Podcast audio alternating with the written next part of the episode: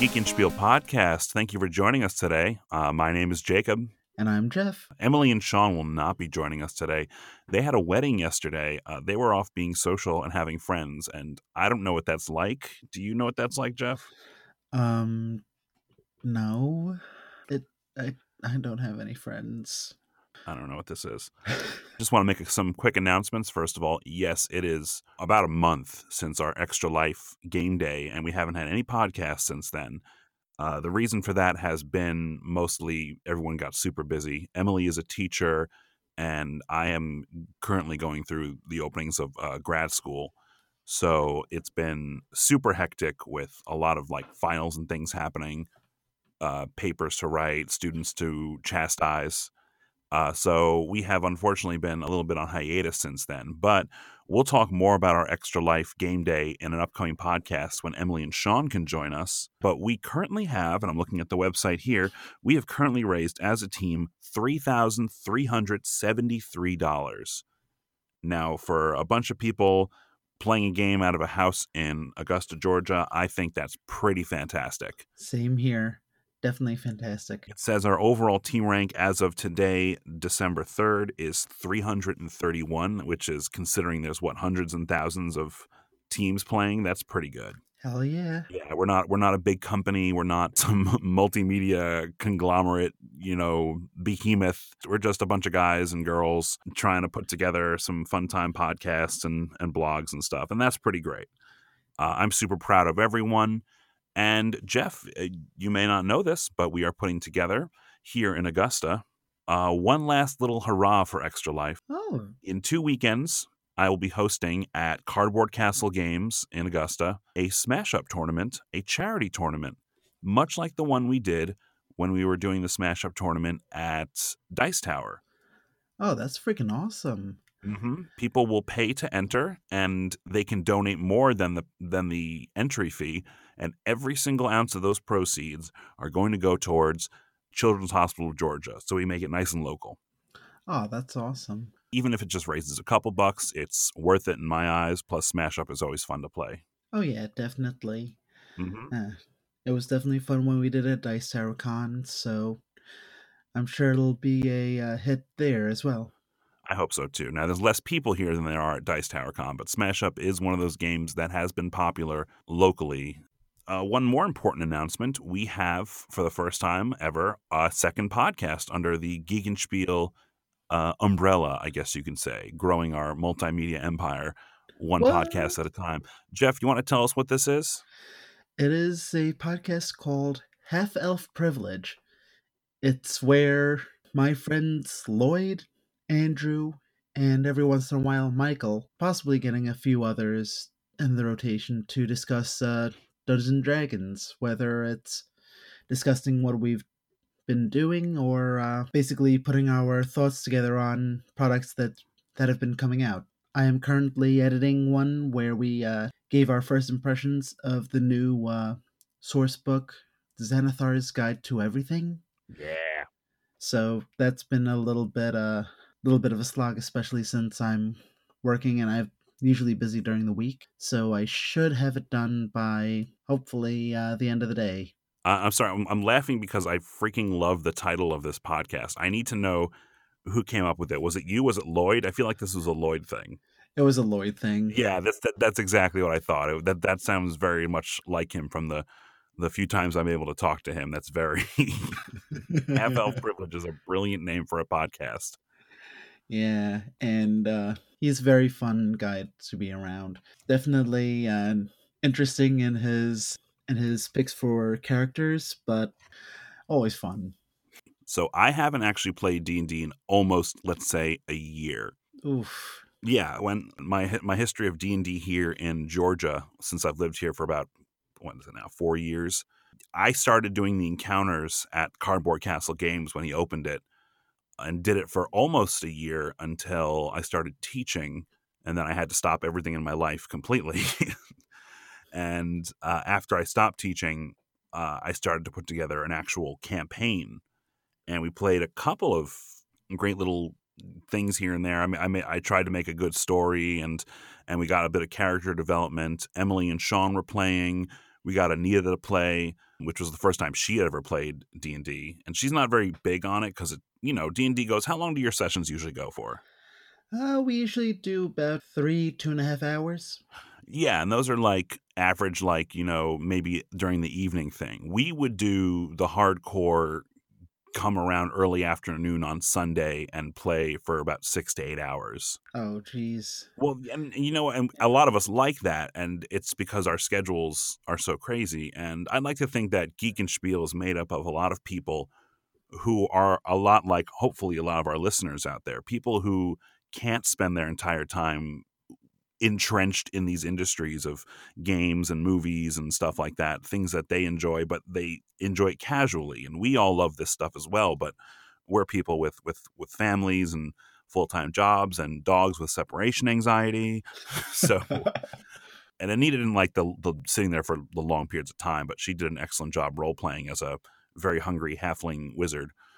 Um, and her and her little homunculus that she named after a wine. It was perfect. So No. We did that for a while and then it fell apart and I don't remember why. So we tried to reboot it with new characters um, later on and we brought Eric in and we did that one session and it just didn't go well. It was not a good session in my eyes. I was not happy with it and I realized it's cuz I was super burned out on DMing. So I haven't played D&D in years. I've always been the DM because I was always the one who had the experience. So finally, now after almost a year, I feel like I'm ready to do it again. So next Sunday, we're going to be starting off with a brand new, you know, campaign. It's going to be me. It's going to be Eric. It's going to be Emily and Sean. Charner's coming. Oh, Yeah, so we're we're, we're all going to be there. Uh, I'm not sure if Anita's going to join or not. She's kind of on the fence about it. But we have a little interesting thing happening here. So Caitlin and Luke will be joining us now. Caitlin and Luke, they're very, they're both very busy people. Uh, Caitlin is a public defender, and not just that, but they got a baby. He's just turned one not that long ago.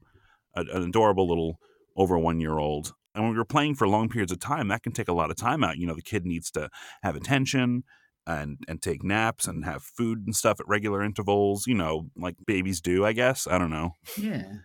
So their plan, and and you're gonna love this, is they're both going to play the same character, and they're going to switch off sessions. Uh, whenever Luke is playing the character, it will be this, you know, like hoity-toity high elf who thinks it's a wizard, but it's actually a warlock. And then when Luke's not there, it'll be Caitlin playing this incompetent demon possessing the body, and I am kind of super excited to see where this goes it just it solves so many problems. It solves scheduling issues. It solves stuff like that. And now we've got now now you explain why the character acts completely different uh every other session. So Oh my god, this sounds amazing. yeah it's it's i'm i'm excited to see where that's going to go. Uh not everyone else has come up with their characters yet. Eric will be playing the same dwarf barbarian he's played i think his whole life it's basically him if he was in d&d so Come on. uh, but we're, and we're working with other people. I think we convinced Emily to be a tabaxi, which is a cat person, yes. which is really her in a way. Yes. That works out. What class is she thinking of doing? We think she wants to do druid. I think when she was reading the book, she kind of skimmed over the druid part, thinking that in in in her words that it was some old dude like old religious dude. She's thinking of the historical druids. And she played a warlock first when we first started playing, and she tried to make it kind of nature based. And we're like, why didn't you just be a druid? And so now she's reading about it, and she's like, oh my God. And, and we're telling her, you can turn into animals. And she's like, what? And I think her mind just blew a little bit when she found out that not only can she be a cat person, but she can be a cat person who turns into, wait for it, a cat. What? Yeah, so I'm I'm uh I'm excited to see w- what other people are doing. Charner's thinking of doing a tiefling rogue. Uh, Anita might play this if she plays. She might be the same halfling wizard, but I'm gonna see if I can put a cleric together for her because I think the healing aspect of a cleric would really go with her medical background interests. So I don't know. Yeah, no, that might be good. We've been playing a campaign and uh, we've actually been experimenting with a couple of the uh, new subclasses from Xanathars. Ooh. And uh, I believe one of us is uh, is a druid, and she's the uh, uh, one of the new circles, uh, Circle of the Shepherd, which focuses more on healing than on uh, shapeshifting. But I know that Emily wants to do the shapeshifting. I have to see that. Now, all these are based off of the stuff from the Unearthed Arcana, right? Yeah, they actually took a lot of them and uh, refined them. And so far, from what I'm looking at, it looks really interesting. I'm going to be taking uh, the uh, Drunken Master f- subclass from the monk, but we haven't we haven't gotten to that level yet. So I'm looking forward to playing around with it. That's amazing. For for people who are not aware or may not be familiar with D and D, uh, D and D, you play characters. Uh, there are a certain type of race, which is something like a dwarf or elf or human, and you pick a class like a fighter or wizard or monk or something. And and D and D is a like a lot of you know successful role playing games is a living game. There's a group of people who are constantly you know working towards creating new content as well as the people who play themselves who make up their own rules but they would release stuff online as free PDFs or articles on ways you can make new characters. And now they finally kind of refined those and play tested them and put them into a book. Xanathar's Guide to Everything. Yeah, it's interesting. When I finally uh, get around to finishing the editing, you'll be able to hear our thoughts on it. Good. There are actually 20 pages devoted to names. Oh my gosh. I'm I'm both appalled and excited. Coming up with names is always the hardest thing. It's it's very difficult. Uh, it is. you, uh, you know what's weird about like the names of places? I it took me a long time to figure out that the names of people and places were not just a random assortment of vowels and sounds that someone said this sounds good. They all come from something, and that kind of blew my mind when I was younger like right like like you and i grew up in a town called babylon which was named after you know the ancient city of babylon and Mhm. and they probably named it after i'm just thinking wow maybe they thought the word babylon sounded cool but no it, i'm sure there's some root word or term that means something and i'm just like it, it, it both illuminates you and kind of takes the magic out of things when you're like oh you essentially just called your place farmland in whatever language that it was you know what i mean so Yeah, no, I know exactly. But also, I have a very hard time doing it because I have somehow put myself in a constraint and an expectation where all of my characters, their names have to begin with G. Wait, what So, my first character, my first D&D character was named Gray. When he died, I uh, came up with a new character, named her Lady Gray. Oh my god. Then, so then I had uh, my goblin sorcerer, whose name is Grease Firebottom. And now I have- His name's Grease Fire. Grease. It's just his, his own his own his greatest weakness is a fire extinguisher. Yes. Go on, sorry. and my monk, his name is Genji Brewhammer. I'm starting to run out of G names, so this is going to help a lot. You haven't gone through all the normal G names. Gotta go through Greg, George, Gary, um, Gwen, Yeah, I know, but uh, Georgia. I'm trying to keep it within like racial and like uh, background flair of it. Ah, like monk, especially drunken master monk. You're thinking, well, I originally think of the uh, uh, Jackie Chan movie, Legend of the Drunken Master. So exactly. there had to go with a uh, Asian inspired name. I know it's Japanese, but still. It's don't worry. It's D, it's D and D. It's literally just everything mixed together into one. I, I love that in in the player's handbook. And this is kind of weird when they talk about humans as a race you can play. They break the humans down into different sections and descriptions of what they look like, and they're clearly naming like, okay, these are the people from Europe, and these are the people from Asia, and these are the people from Africa, and these are the people from South America, and these are like all these different breakdowns and this is their names their names are vaguely like sound like that area of the of the world At least they're putting some kind of effort in. yeah some kind of effort in We're actually the campaign we're doing is Tomb of Annihilation, the newest adventure adventure module that came out from uh, Chris Perkins.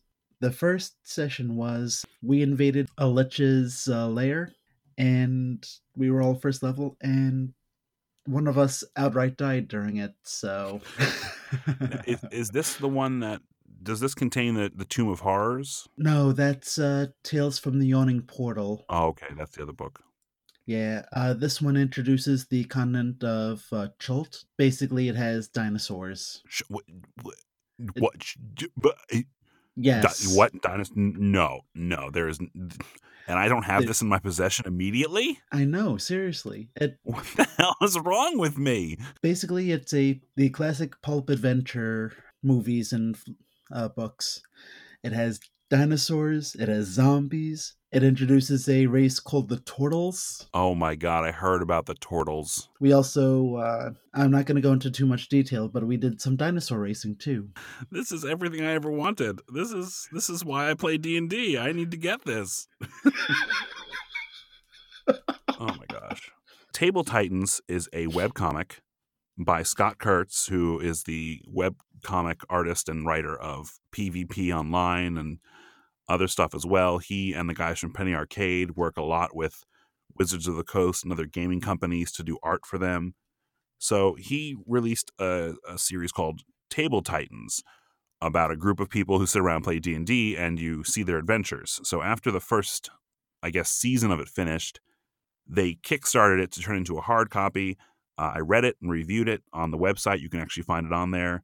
And I just finished reading the second one, which just came out. But one of the things you got with the first Kickstarter was the Table Titans adventure module for the very first session that's in the comic, but it has nothing at all to do with the story in there. So you could read that story online for free, and it has nothing to do with the module. And it's this great little module for levels one through three or so. It's got a very detailed world it builds and great adventures and mysteries and stuff like that. And I'm going to be interweaving stuff from the world I've created into it. And I'm just super excited to do that. Oh, very nice. I've been uh, reading Table Titans for a long time. I'm actually fully caught up with it, and I am loving it. Isn't it great? Yeah, it is. Oh, it's so good. And I really like the uh, one of the guys made a campaign himself and then was playtesting it. So that's actually really awesome.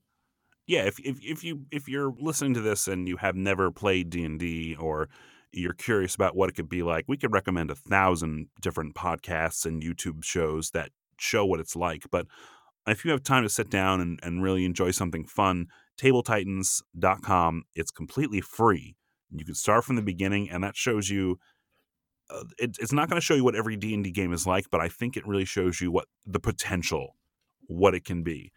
These are people who have fully fleshed out characters that fight and argue and cooperate and you know interact in a high level way. Now most of the time most d&d games kind of devolve into chaos and th- these don't seem to but uh, you know everyone turns into a murder hobo. Yep.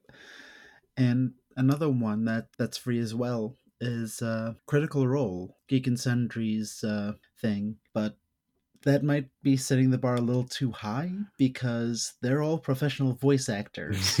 Yeah. and each episode's like super long isn't it yeah, it's super long, and also they've been playing together for years, so it can be a little daunting, but it's uh, just a lot of fun. They they're actors, so they know how to uh, put on a show. As of late, I haven't been able to play too many board games, but one game that I've been playing very consistently is a game called Hanami Koji, which is uh, a. Uh, hold on one second. Sorry, I'm being very professional here and looking up who actually did it. we're prepared Hanami Koji was uh, published by Emperor S4 Games. Is designed by uh, Kota Nakayama. It's a very quick, small card game where basically your rival uh, bar owners uh, looking to gain the favor of geisha, and not geisha from Memoir of a Geisha. Geisha were a lot more than high end courtesans. They were artists, they were musicians, very professional. i don't believe you let's move on i'm just kidding but the way that the game works is that it's a little bit of an area control game where you're giving gifts to each of the geisha to try and gain their favor. Whoever gains gives them the most gifts gains their favor, and you win the game by either getting 11 favor points or by getting uh, four geisha to come to your establishment. It's an extremely simple game. What makes it a lot of fun is that it's just the strategy of it. There's just it's oozing with stuff because there's only a limited amount of cards that you can play, and I absolutely adore it. I'm Jacob. Uh, when we played it, you really liked it too, right? Oh my gosh! So this game's fantastic. You, you taught this at Extra Life. Did you teach it to uh, Emily? Yeah, I taught it to Emily, Chuck. I've also taught it to uh, a couple of my regular uh, board gaming friends, and they seem to really like it too. It's a very uh, simple game, so it's easy, very easy to jump into. But as you play it more, you get more into the strategy and like, okay, each card has a limited amount, so if I have this, then possibly I can go for this victory or so on and so forth. Oh yeah, this game is incredibly in depth for for such a small game because it is small. It's just uh it's really just a, essentially a card game. And there's there's bluffing aspect to it. There's a trading aspect. There's a uh, I pick, you choose kind. Of, I'm sorry, or, or I choose, you pick kind of thing, where you like split cards into groups and. Sorry, it's I split, you choose. Sorry, I split, you choose. Thank you. Um, that that was because I'm an idiot. So, um, that and yeah, I I'm was quite impressed with it actually, and the art's very nice too. Oh yeah, it's gorgeous. Very uh, manga-ish. It it is manga-ish, if that's even a word. It's absolutely gorgeous. I de- I highly recommend looking it up. It's a cheap cheap game. I believe when I got it, it was like maybe fifteen bucks. Probably, I think it was a little less than that. But if you're looking for a quick, simple two player game, definitely give that a try. And it also happens to be uh, one of Sam Healey's uh, from the Dice Tower's favorite game well, not favorite game, but one of his favorite games. He's played that a lot. And, and I understand why. It's very good. It's very hard to see, but we actually used this game as a prop in our Extra Life video. Yes, we did. You set it up. It's the game that you and Anita are playing together, right? Um, in the very opening scene. Yes. Yep. which, is, which is great, by the way. I still get compliments on that video. People. Yeah, it was awesome. First of all, this is going to be super quick. I finally got my Kickstarter copy of Gloomhaven, which, as of today on Board Game Geek, is the number two most highly ranked game, the number one for thematic, and number two for strategy. Uh, it was designed by Isaac uh, Childres, I think. Childres? Mm-hmm. Um, yeah, Childres. Childres. Isaac Childres uh, from Cephalofair Games. It is a massive role playing game inside of a box. It's it's got you know dungeon crawling, co op, RPG, kind of building this town of Gloomhaven. I have not played it at all. That's why this is super short because it is this giant, intimidating box just filled with goodies and I want to jump into it and I want to kind of try and play it. You can play it solo, which has me excited so I can play around with it and see what it's like before I bring other people in and, and that way I can teach it but I'm excited to see what, what this is going to be like. I've heard nothing but good things about this game. Tom Vasel from the Dice Tower. I know I'm plugging uh, rival uh, podcast. Okay, okay, hold on. First of all, they're not rivals. That's like comparing Netflix to public access. Okay, they're Netflix. we're public access. We're a bunch of idiots coming on, sitting on couches in the background talking about some stupid thing at three in the morning that only appears in like some small town in Minnesota, and the Dice Tower is Netflix. I, I just looked today to see how many subscribed videos like from from their subscription on YouTube, how many how behind I am, and they had like twenty videos in the last three days. Jeez. These people, they're they're nonstop. They're amazing. I mean, we're going to remember we go to their convention. Yes, we do. we haven't made the Jeff convention yet. By rival, I mean like we're like the uh uh, We're like that little kid who's watching Rocky fight, and we're like, oh, we're definitely going to beat him. yeah, no, it's never going to happen. No, no, no, de- definitely not. I mean, now, now, if they wanted to incorporate us into their Dice Tower network, I don't know if I'd complain, but he had a whole video series of him just playing it solo, and he does not play board games solo. So you know that that has to have an effect. Exactly so uh, Emily's birthday was in November, and Sean got her four board games for her birthday, and I'm sure she'd love to talk about them, but she's not here right now. I won't go into them too much, but I got to play one with them that they had never played before, and Sean kind of jumped on it because I think because the art and and the reviews appealed to him, and this is a game you own, and that is Above and Below. Yes. Now, Above and Below is a two to four player game from Ryan Laukat, I think. Lockett. Well, it looks like Laukat. Okay. Ah, either way, either way. Locket is spelled like Locket. This looks like Laukat. So from uh, from Red Raven Games, and above and below is this game where you are kind of designing your own little village as well with cards. You have certain people that you assign to a task every turn. They can either build a new building if you can pay for it, or they can hire a new person to be part of your town, or they can go on adventures into the into the below part, which is where they uh, you roll a die and you get this selection in a giant book of stories and and someone reads a paragraph to you and you have some options and then you try to roll a die to get the certain options and sometimes you'll fail and it will be bad for you and sometimes you succeed and you get cool stuff and a fun little adventure happens and then at the end of the game you count up the points, and whoever has the most points wins. And that's essentially it. I love this game. It's a worker placement with uh, basically the story elements from like games like Tales of Arabian Nights, where you do have that storybook, but it doesn't happen in a super coherent way. So one time you can end up going to uh,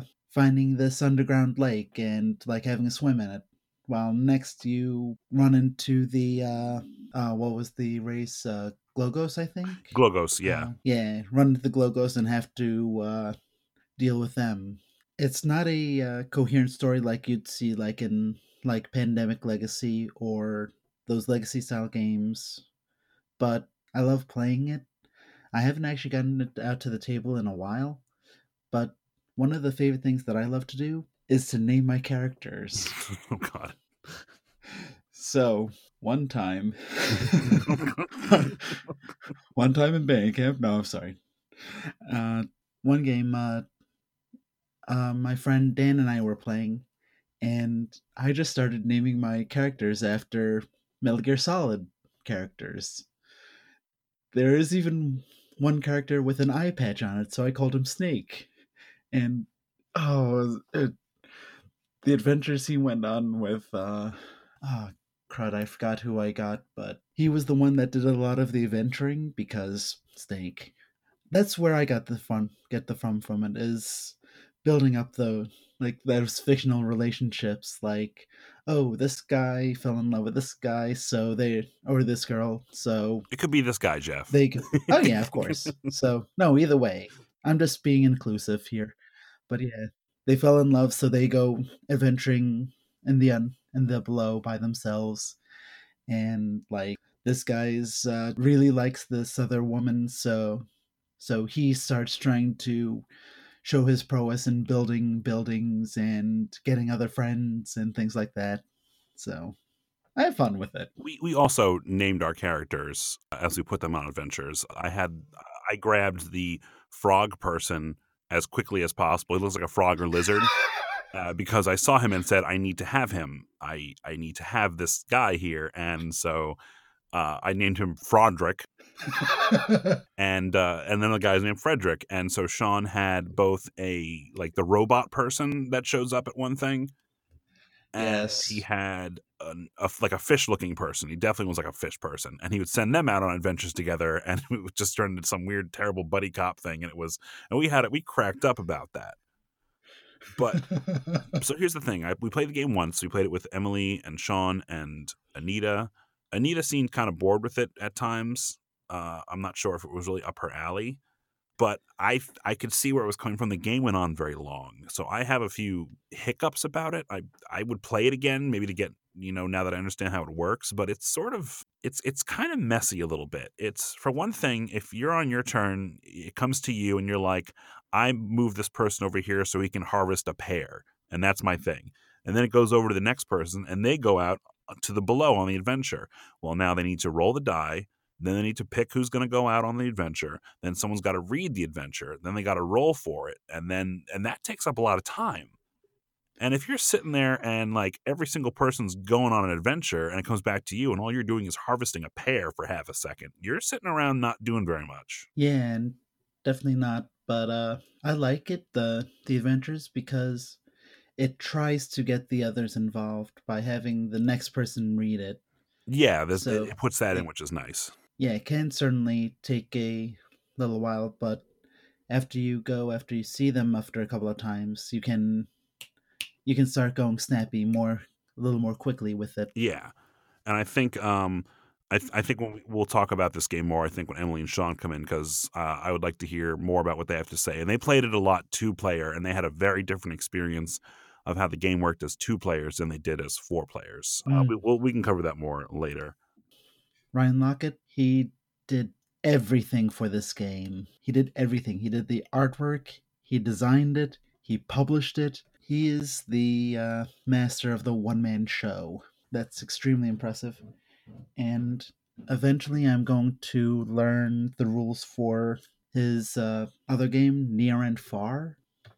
Mm. And it's a sequel. This one looks fun. It is the sequel to Above and Below. But uh, Near and Far is a uh, more of an adventure style game versus the Euro style uh, above of Above and Below. You may like that a bit more, Jacob. Yeah, I'd like to try that out. Yeah, it still has the story elements, but it looks interesting. So, one of the things that happened uh, when you came to visit here for Extra Life was I lent you a game that I used to love very much, but you didn't get a chance to play when it came out a couple years back. Yeah, no, I I never actually played uh, Shadow of Mordor, and you are never getting this game back. I I don't need it.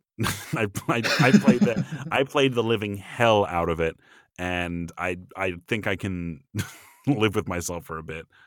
T- yeah, what what what do you think about it?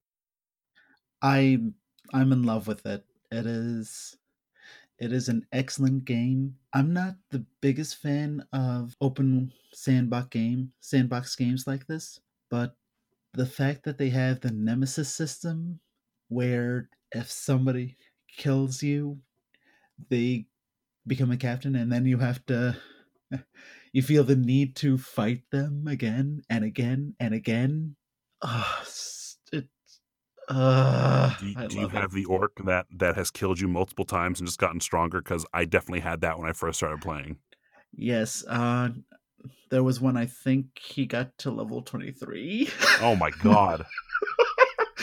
but I finally, I finally killed him, and it was, and I'm not even like that far into the story. Uh, I wasn't even that far into the story, and it was just like, I finally killed him. I'm like, yes. Yes, you son of a bay! The progression in this game is phenomenal because when I first started playing it, I was having a lot of trouble. Uh, I was dying a lot. I was getting hurt a lot. I was running away from battles because I'm like, run away.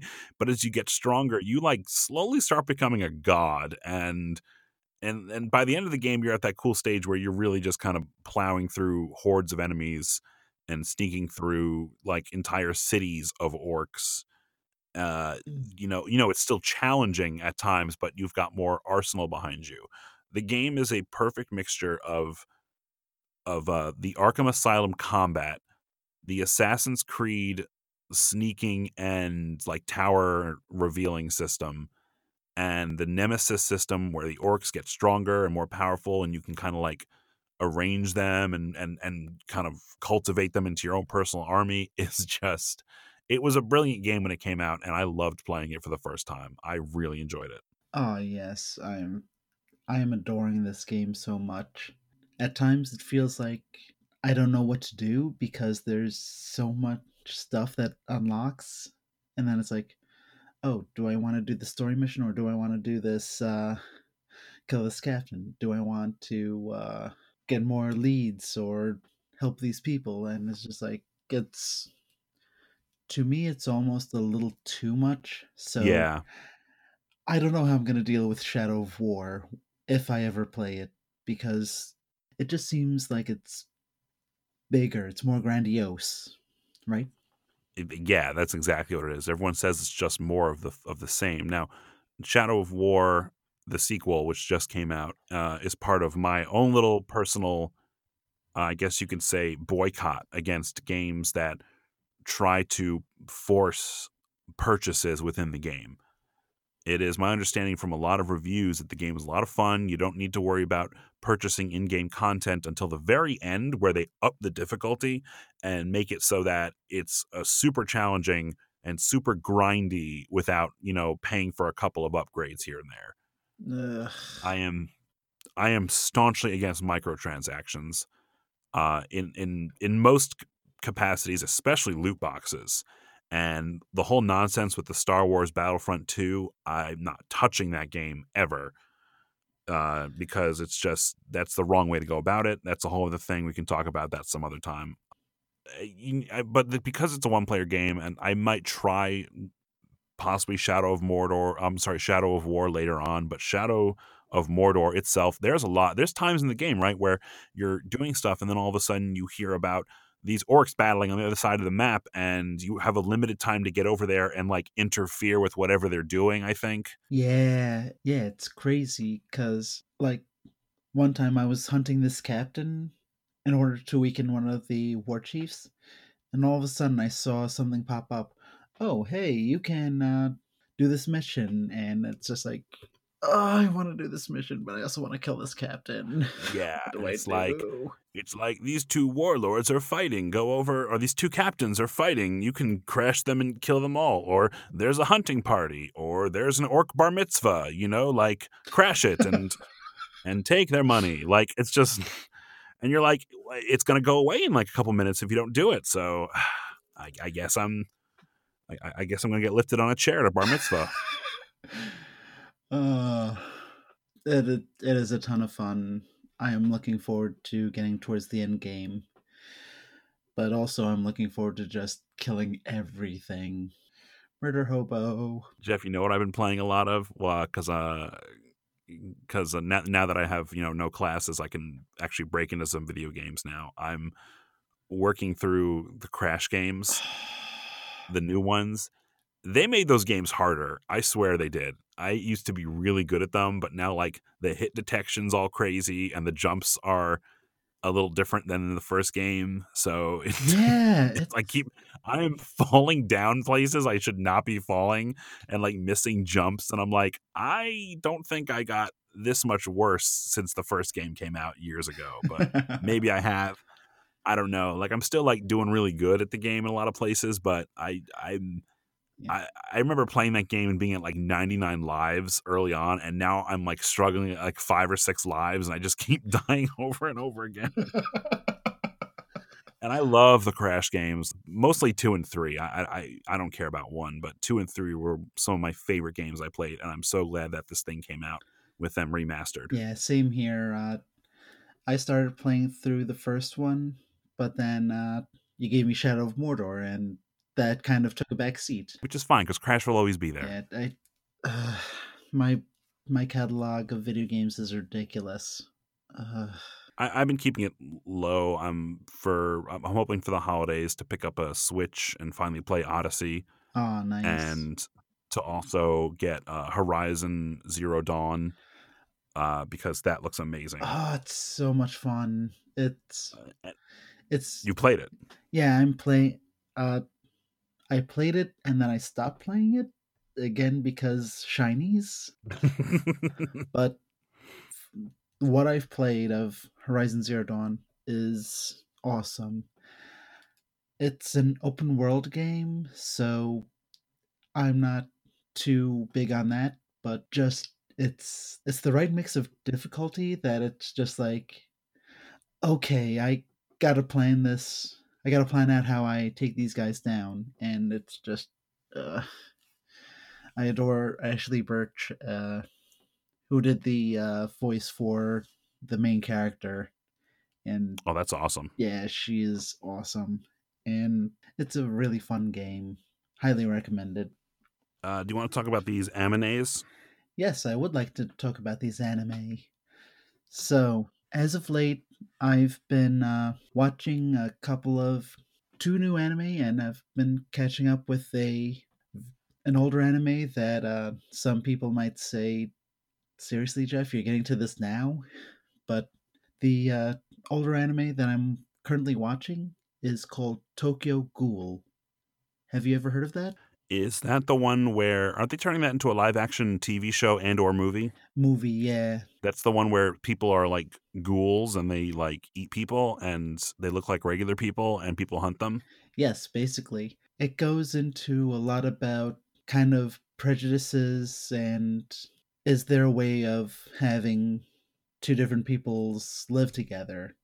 Because, like you said, the ghouls, they have to survive off of human flesh, which is kind of uh, uh, the antithesis of working together, especially when you have the humans hunting them down. But it's it's interesting because it, there's this whole entire spiral of kill, revenge, kill, revenge, kill, revenge, and it's just like, where is this gonna end? It's very, it's a very interesting anime, and it does bring up uh, kind of the question of these people have been fighting for so long. Can they actually try to work to live together? And just kind of like the interpersonal relationships there. Yeah, I am loving this anime. It is a very violent, very graphic anime, but if you can get past that, it's actually a very interesting story. So the next one I want to talk about is called Juni Taisen: The Zodiac War.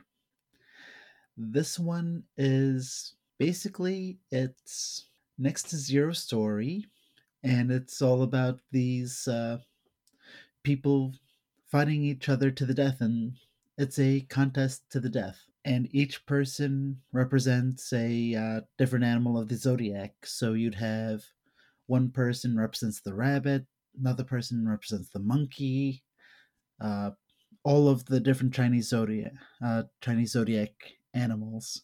And again, it's another very graphic one, uh, very violent, but it's kind of interesting where it plays off of the uh, psycho mentality, where you know in the movie Psycho, where you follow this one person for the first couple of like first 10 half an hour. I actually haven't seen it in forever so i i'm having Yeah, a for, for a good portion of the movie, the opening of the movie, you follow um the that woman whose name the actress I name forget her name, but yeah, yeah uh they started following this one person and she dies in the first episode. You'll switcheroo. sorry hold on one second. Yeah sorry siri thought i was talking to it oh, I thought that was Alexa for a second because Alexa just kind of pops up and starts being creepy out of nowhere all the time. You're watching a TV show and then all of a sudden Alexa's like, "I don't know. How do you dismember a body? Let me look." I'm like, "Whoa, whoa, whoa! We are watching Steven Universe. What are you talking about? This has got to stop." Yeah, sorry. Go on. yeah okay with the uh Juni Taisen. Basically, it takes that psycho mentality of killing the person that you were following in the beginning of the episode. And then it's interesting because each person has a different fighting style and different power. I just find I just find it's a fun uh, little uh, uh, no-brainer. That sounds kind of interesting. Yeah, I don't have to think about it too much, and it's it's really interesting because it introduces like magic-ish stuff. I need to ask a quick question about it. Yes. Is there a main character that is a young man in this that is trying to become the best at something in the entire world? No.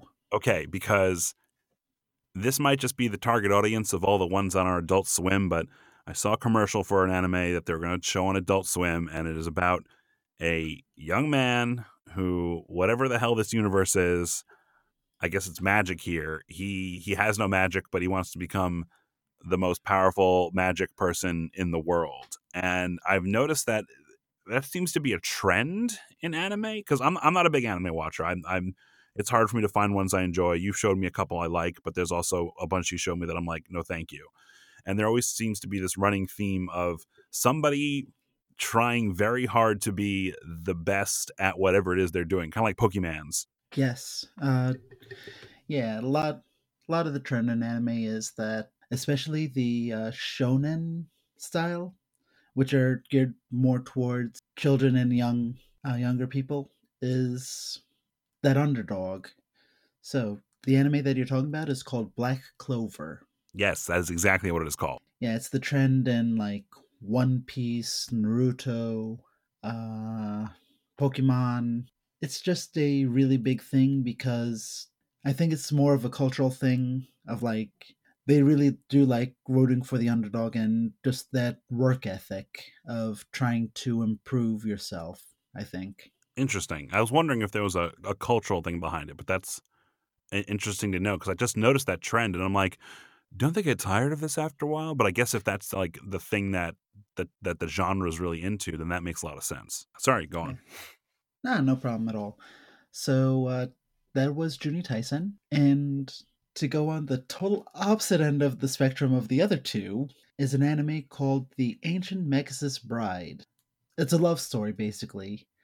It's about this uh, ancient mage who has the skull of a uh, horse or something with horns, and he buys a uh, girl off the slave market, magical slave market, I should say, because she is a very rare uh, being that comes uh, into the magic world, and he's trying to save her from dying because the uh, type of being she is, they have very limited lifespans. So he wants to save her. It has a fair bit of action. It has bits of comedy too in it, uh, because the mage he he's kind of like uh, fish out of water when it comes to interacting with people on a regular basis. So just the stuff that he says and right away out of the gate he says want to plan our wedding? And it's just like it just comes out of the blue and it's just like what? I'm actually getting really into it. I really like this anime because it isn't the same hyper violence it isn't kind of like a uh, palate cleanser i should say that's interesting i'm looking at some of the art on google image search and i'm glad that there's nothing crazy popping up and it's kind of this this Magus is a really kind of spooky looking, interesting thing. I mean, he, he has these flowing robes and he's always in these dramatic poses that are not like overly dramatic. Yeah, it's just kind of like it's just it's interesting because because uh, from what I the little I know about anime and this kind of a stereotype too is they really love to strike their poses Oh, and oh, yeah. this character never looks like he's striking a pose. He just looks like he's this ominous thing standing there. Weird skull thing with horns, and it's just bizarre. It's kind of intriguing. I could see why this this is would be interesting at first sight. That's uh that's kind of cool. Yeah, it's and it's interesting because it also introduces like uh fairies, dragons. So it has a very wide uh, spectrum of fantasy. It's a modern day fantasy. It's it looks a little Beauty and the Beastish. Yeah, it's based in the modern world, but also you have those huge magical elements to it. Some of the things uh, that happen, one of the things that I'm not spoiling is that that's actually not his true form. The uh, what do you see? The flowing robes, the gloves. That's the appearance he wants if he wants to go out and that he mostly shows to people. But there's one where he's just this huge hulking beast uh, and thorn and vi- thorns and vines everywhere. It's interesting. I might actually look into that. Ha ha ha! I'll turn. I may, I'll turn maybe. I'm sorry. Nothing. Nothing. Nothing I've ever seen of anime has been as good as those episodes of Black Lagoon you loaned me. Because because that show was phenomenal. Like it was, it was super good, and and so far nothing else has really, from what I've seen, has oh, su- super appealed to me. But um, but yeah, Hmm. so we're getting pretty far. So I want to jump on this real quick, if that's all right. Yeah, of course. Go right ahead. Have you seen? Have you taken the time yet to see Justice League? No, not yet. Okay, so mm, I don't think I'm going to talk about it then because maybe we'll talk about it more later. I think you and I need to have a podcast where we sit down and you tell me why Batman vs Superman is actually not a bad movie and why you enjoyed it and why you're going to say Justice League is probably good and then I'm going to sit down and just hate you. Just hate you because I saw Justice League with Anita and it was terrible. It was Aw. just oh my gosh. But we're seeing Coco tonight, so that'll be fun. I'm excited to see that. That has Ah, gotten nice. a lot of great reviews. It's what is it? The top grossing film in Mexico, which is fantastic. So, uh, unfortunately, we're going to be seeing it. Uh, have you heard about the thing with Coco? By the way, have you have you heard anything about that movie? Uh, I haven't ha- I haven't heard too much about it. So nope, they didn't really announce this when Coco came out. They released it in Mexico first, highest grossing film in Mexico. It's got great reviews, and uh, when it came to America, they put a animated short beforehand, and it was an animated short based in the Frozen universe. It has all these characters. I don't know what the plot is, but apparently there's lots of singing. And not only is there a lot of singing and songs, it's 20 minutes long you are essentially watching you are forced to watch a 20 minute long it's a it's a TV show at that point you're watching a TV show without the commercials before a movie that you didn't plan on seeing and audiences have gotten super mad about this Wow, I I can't blame them. I'd I'd be ripping my hair out. so Disney came out and said they're going to be pulling that short starting next weekend unfortunately we're seeing it this weekend so when we go to see Coco tonight uh, after Anita gets out of work I will get to see what this short is all about. So, um, and and and we'll talk about that next time because I'm sure that'll be fantastic.